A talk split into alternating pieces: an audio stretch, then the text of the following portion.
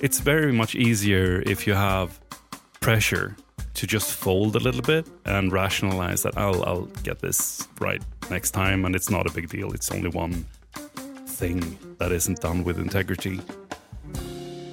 In this episode, David and Jacob ask the question How can we balance the need to have integrity in the process of conducting user centric design with the need to push projects we are in forward? They are putting themselves in the shoes of the customer, aren't they? They are, they are describing what they believe the customer situation is. It enables you to make quick decisions and so you can start moving forward.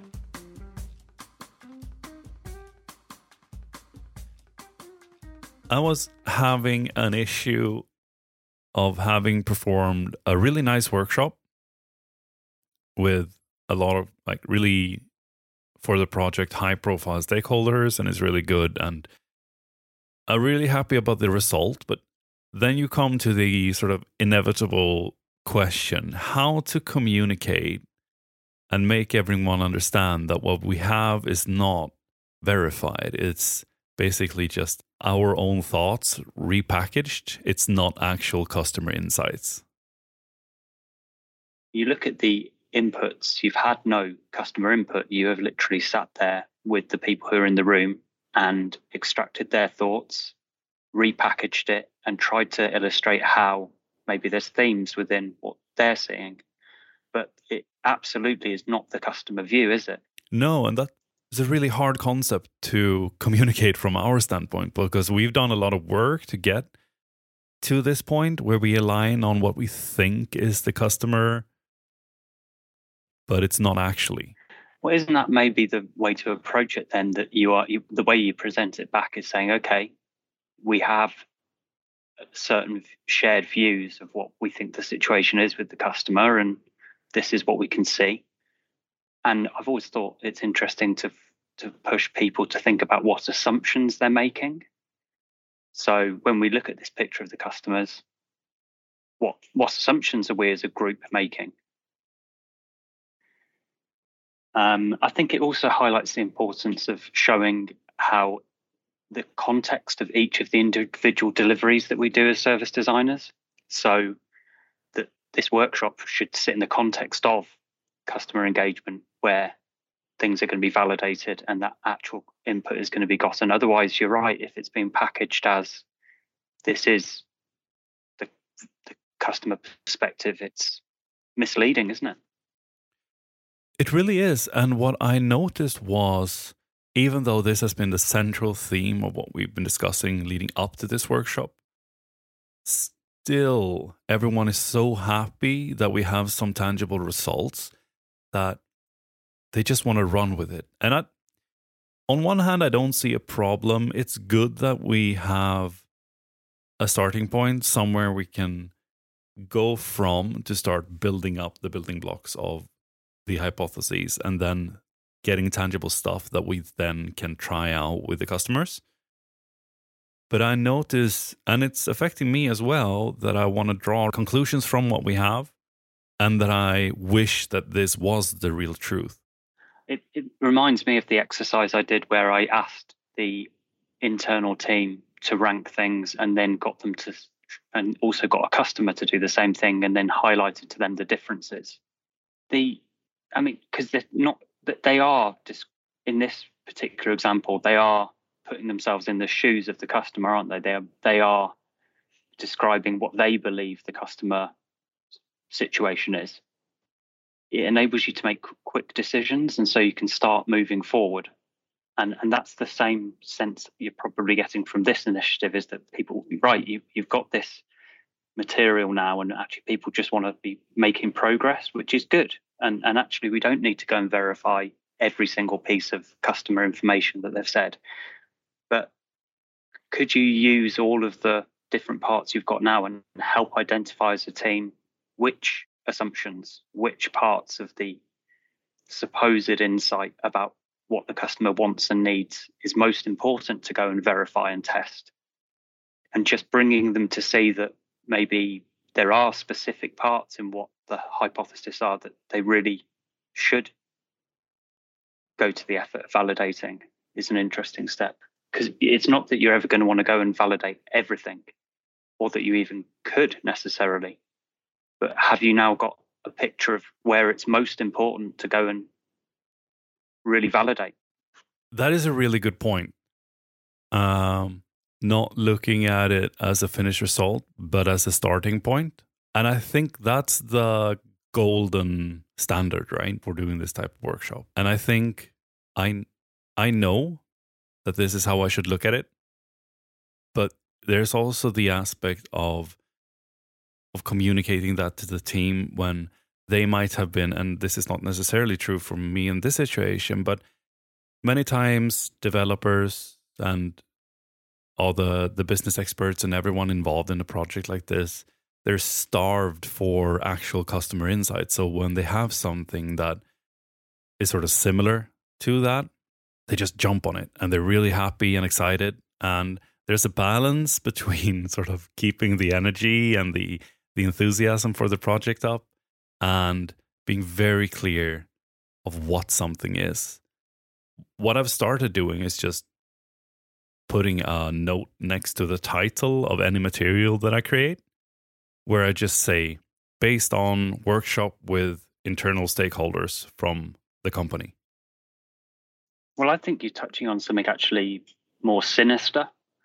And that is a kind way of putting it is that oh, they're starved of direct customer input. And so when they get something similar to it, they go with it in an organization that struggles to really engage with its customers almost ever in a meaningful way, that people are all too ready to take what is packaged up to be customer insight, but actually is just an internal view as really an outside in perspective, and that they're willing to deceive themselves. And it actually makes me think that we as service designers, it's we it emphasizes the importance that we do push really hard to get that outside in perspective. Realistically, you can't get, or it's not desired, it's not you know, viable to get outside in perspective on everything. So we have to help them work out and know when it's really important to, and allow things to move forward when they are safe assumptions or strong assumptions that aren't in doubt. But that we also have a duty to not let organizations get away with implying that they've been outside in when really they haven't at all. And so we are doing a huge disservice if we are packaging internal thoughts about customers' perspectives as customer perspectives. That's really bad. It's a, it's a dark pattern in service design almost. We've gotten to a point where the need for customer insight is recognized to the point where it's actually uh, a thing that we must have to progress projects in the whatever innovation funnel or or process that we're following it's very often included. Just take the agile framework. The agile framework is designed around user stories. Uh, i actually read a really interesting thread on a forum uh, where they were saying that ux designers uh, shouldn't write user stories, or at least it shouldn't be like a main deliverable. It should be a service to the development team rather than a, a UX deliverable. And I think there's something to that. So, who who would be doing the user stories? How, how ideally would user stories be coming into existence?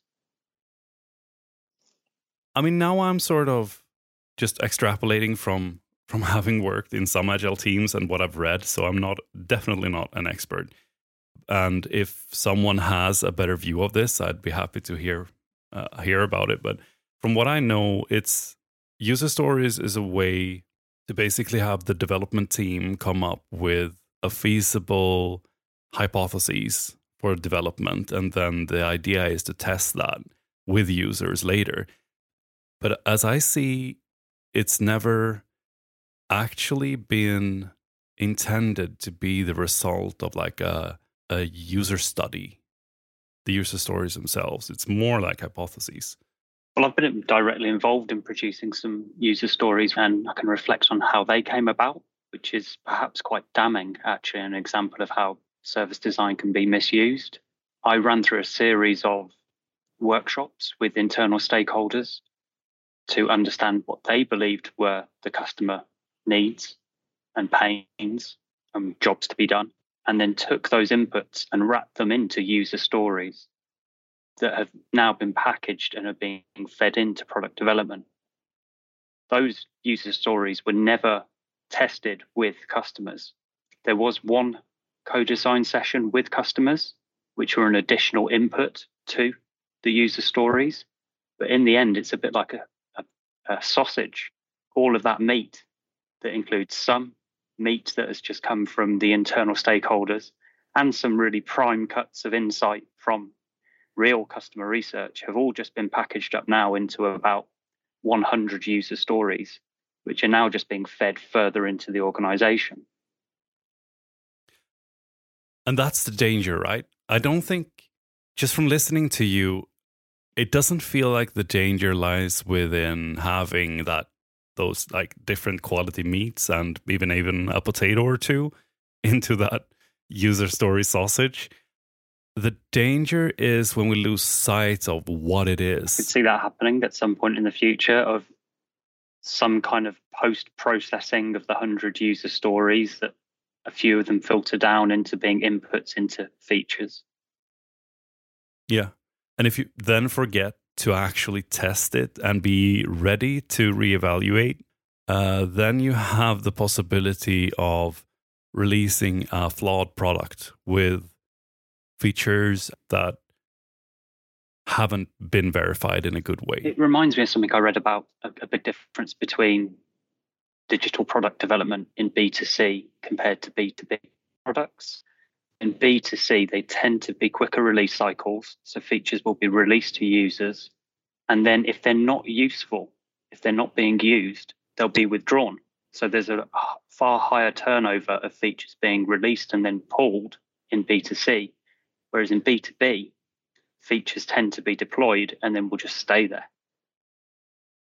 So maybe it's not such a problem if you have a, a, a, true feedback loop when features are deployed like you do in most b2c products then you know you see what works you learn how things are being used in practice and you can evolve things or, or pull them if they're not being used it's higher risk in b2b when less features are pulled once they've been deployed that makes it really dangerous to lose sight of where you got the data. If it's slow release cycles and small populations of users, then it's really easy to lose track because those insights might be developed in an internal workshop and then presented to someone, and then a feature is created from user stories that came from that, and that's presented to some management. It's really difficult to backpedal on that at that point when you've like uh, gotten like really strong support for a feature, for example, and then it's really hard to come to everyone and say, "Yeah, yeah, we need to re- reevaluate sort of the basis of why we came up with this thing, and we're just going to scrap it." But I think it takes a lot of just being very clear for one thing uh, about what everything that we produce is, not being afraid to stand up for our integrity as designers. And it's not for our sake, it's for the product and have that as the the end goal. I mean, we we are in a sense working for our users. We should be the, the stakeholders for the users. And therefore I think it's really important that we keep that integrity and and we don't stop pushing for it. And that can be hard sometimes, but I think it's a worthwhile effort. If we're packaging things up enabling this inside out thinking to perpetuate and flow through, we're doing a disservice to, to customer centricity. Absolutely. But I think also just exposing organizations to a way of working where we can actually go out and we can get real customer input. I see time and time again that we, by just doing that work and including other people that we work with in that work. So they come with us and they do interviews and they do the analysis with us. We can have a more long lasting positive effect on that company by introducing the customer centric way of working into it. So maybe it's just a matter of keeping our integrity, but also getting allies that can help us push for and and call out both us when we're not really doing our job because that can happen. It's it's very much easier if you have pressure to just fold a little bit and rationalize that I'll I'll get this right next time and it's not a big deal. It's only one thing that isn't done with integrity.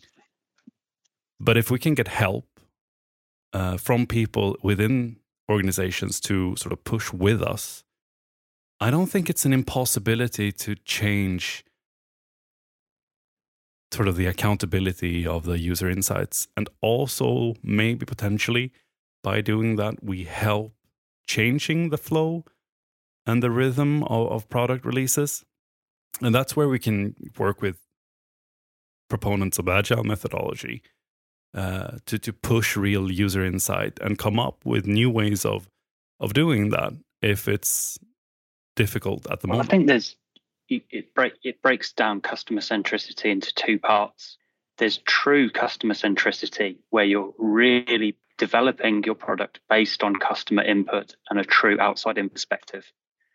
But then there's also this kind of customer centricity whereby actually what you're doing is aligning internal stakeholders around the perspective of the customer but you're not actually getting the true customer perspective, but you're using the lens of the customer to bring focus and the team to look at things through the same lens. But it doesn't have that true customer centricity because it's not actually involving the customer. I think both have value and and that is something service designers do is align people around mm. a common view. And then essentially what you're saying is that we can take this and we can feed that into prioritization of things we need to explore that we think can bring real value. Because that's the other side of the coin right? We don't want to say yeah we need to go out and have a really open exploration at every point. You, you can't. You can't can you? It's it's not appropriate and there's not the time to go and have outside in perspective all the time on everything you have to trust what your organization knows about its customer like it's so it has to be a question of priorities about when to bring in that outside in perspective. Yeah, because I'm always gonna ask for five hundred thousand euros to go and do uh, an insane user study. That I, I love doing that, but we need to be humble and understand that that might not align with the business prioritization of the company. And more of a problem, Jacob, is what you mentioned about having an unclear going out to to customer testing with something unclear that you want to find out. It, there's so much work involved in actually distilling down what specifically you want to test with particular customer engagements. Yeah, and that is the the value that I really see with the work that I'm doing right now is that we have a really great starting point. We can go out to real customers and test what we already know because the, the guys that I've been talking to, they have like a lot of experience with these groups, and some of them have even previously been in these groups. It would be foolish to not listen to what they have to say and not take in that perspective. I wouldn't be able to prioritize because I don't know. I'm not the expert of this subject matter at all. Think often the risk is if you rely on the internal teams is that they have blind spots. The core team who are providing the product might have more exposure to a certain type of user group, but not really understand the context of that user group. So, for example, they might really understand the maintenance engineers who are actually getting the output of the tool, but they don't understand the executives or the purchasing team who are actually making decisions around what that maintenance engineer is using. So I think it's really important to see the internal team input as as having potential blind spots and that they can be for different reasons. That's where it gets really scary because not only are you bringing in a perspective with potential blind spots, but you're also having internal stakeholders that have invested in an idea. And then it's up to us to, in a like a really constructive way, show that these well, just assumptions because we're tending to deal with stakeholders who, who think they have a really, they think they know their customer. They, they genuinely do. Yeah, and that's a trap. And let's be fair, they do know a lot about their customer. It's not that they don't know anything. It's uh, they've often been working with them for years, and they were maybe even a user or a customer before. So it's, yeah. it's it's showing that it, it it's assumptions kind of make it sound like they've got it completely wrong, but it's yeah. more that they aren't quite right about how they're thinking about their customer or the, the, the real texture or fabric of, of what it is rather than being completely wrong. It's almost like they've got a a shadow version or a kind of low fidelity version of a stereotype of their customer. But it's in the nuances, it's in the the fabric that you really get the deep understanding, and that's often what's what's missing. The the risk of doing that is you're you might miss something because you only run for the obvious thing that you've heard about or you've seen for 10 years and you really want to solve this one issue for your your your friends or your your uh, customers. But then what the service design methodology gives you is a way to explore the unknowns that are related to this in a structured way. So by just going for your gut feeling when you have 10 years of experience you might as you say have a blind spot for the unknown and that's a risk when you're developing a product because you might end up with a product that only superficially solves issues and doesn't go to the core. To give an example, an internal team can become almost feature obsessed. They might have a, a, an understanding of what a user wants to do, or maybe that they're feeding back that they're complaining about. That you know, it could be really clear customer input that a particular that leads the internal team to believe that a feature is needed. But that's often a mistake because maybe actually it's not a feature that's needed. Maybe it's something in the context of the product that could be solved in a different way. But because the organization is set up to solve customer problems or things they hear from the customer with the feature, you become a, a feature factory rather than actually taking a step back and understanding the context. Maybe it's not a feature that needs to be developed at all. Right. But if you're only looking at the pro- product and you're only looking at a certain customer need, then it's the obvious way to do things, right? If you don't have the system perspective. And the system, it's funny because the system perspective is often laying within the organization. So the logical place for us to go and explore is sometimes the organization itself. As in the, cus- the, the customer organization. Uh, uh, both, both. Just getting a, a good map of the whole system. What are we offering? Of like things that we're offering that are next to the product that we're developing. What leads up to what is after? Basically, the the user journey, but not having that perspective, and then the organization of the customer as well. Uh, who is my boss? Who am I trying to impress? All of these things, if we don't explore them, we have no idea. Yeah, I mean, so often there'll be a default answer which will be um, a customer needs a new interface.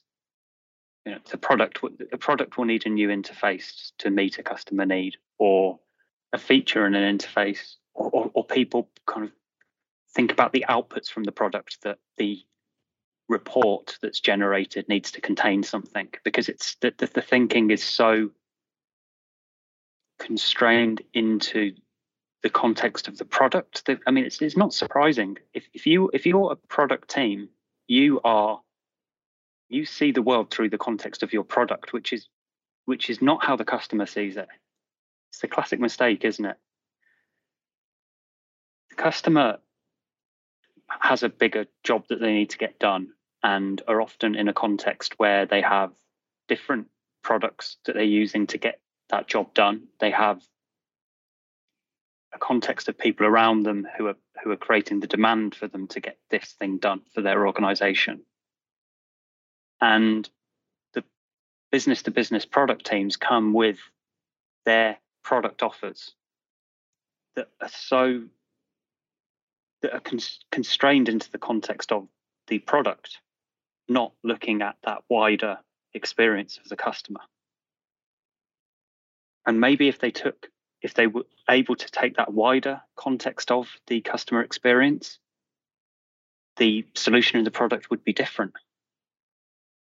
Whereas if you're trying to solve it just with the product, you are led to wanting to build features or new interfaces.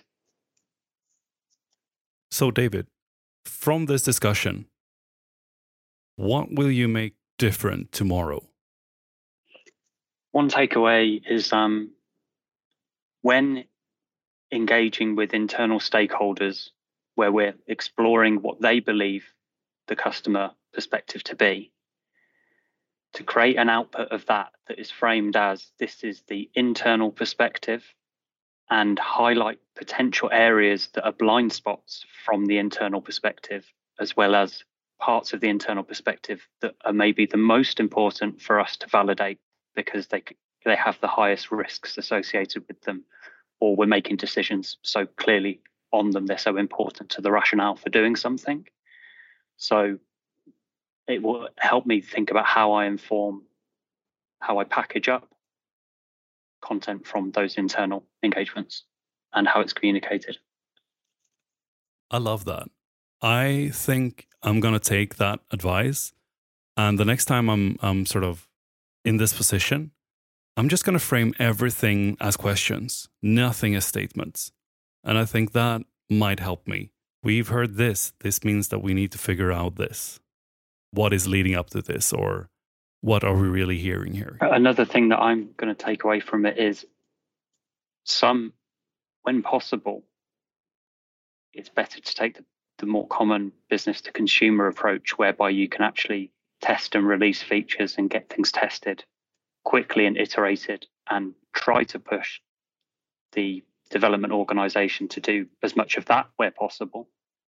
But where it's not possible, to take a different approach to make sure there is the customer insight. Yeah, because it might actually be possible to. And I think doing that, I think aligning with agile methodology and the pe- proponents of that is just an awesome ally to do that. Yeah, that is what agile methodologies are trying to push. So that yeah, they become a key ally in that. So maybe we could even take some of the outputs, and if they are suitable to be pushed forward more in the uh, a, a development and tested later. We don't we are not flagging that they need to be validated now. So maybe there's categories. There's there's assumptions which are safe to be made, assumptions which are high risk to be made and should be validated through upfront customer research, and there's others that are actually related to things that could be tested more easily in the product and developed that way. And the only question you would sort of need to have answered by that point is if we make something out of this assumption, how much will it cost us if, if we're wrong? Cool. I actually really enjoyed this discussion. It's super valuable.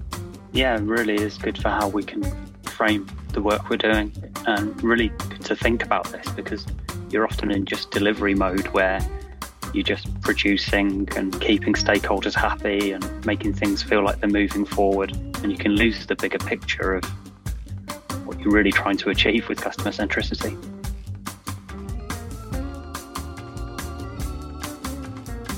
When David speaks about features in B2B contexts, he's referring to a long going discussion on the internet, and we're gonna link some of the resources uh, that we've taken part of in the description below.